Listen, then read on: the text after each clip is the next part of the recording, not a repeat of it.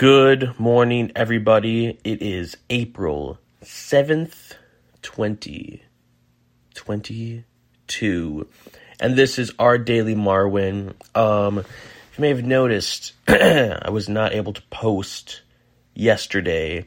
Um, our how the our Wi-Fi was out, so I was not able to uh to post the episode. So I'm gonna post two episodes today instead of combining one into two shots, because I go back and forth between saying this is shot number sixty-seven, et cetera, or this is episode sixty-seven.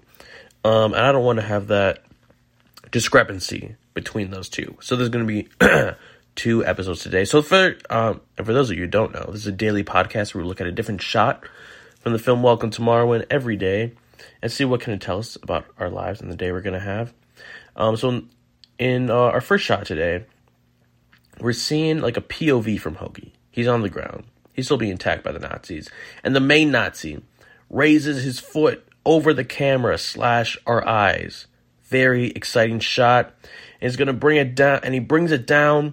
And we hear a, like a big bang kind of sound. And you think, you think for a split second that he stomped on Hoagie slash us. But then we realize the sound was actually uh, gunfire of bullets shooting the Nazi, and he starts to fall to the ground.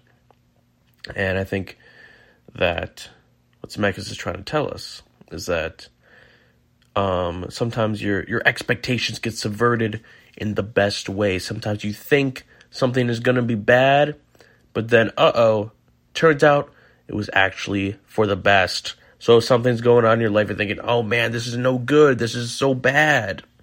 Just you wait. Just you wait, it may actually turn out to be good, okay?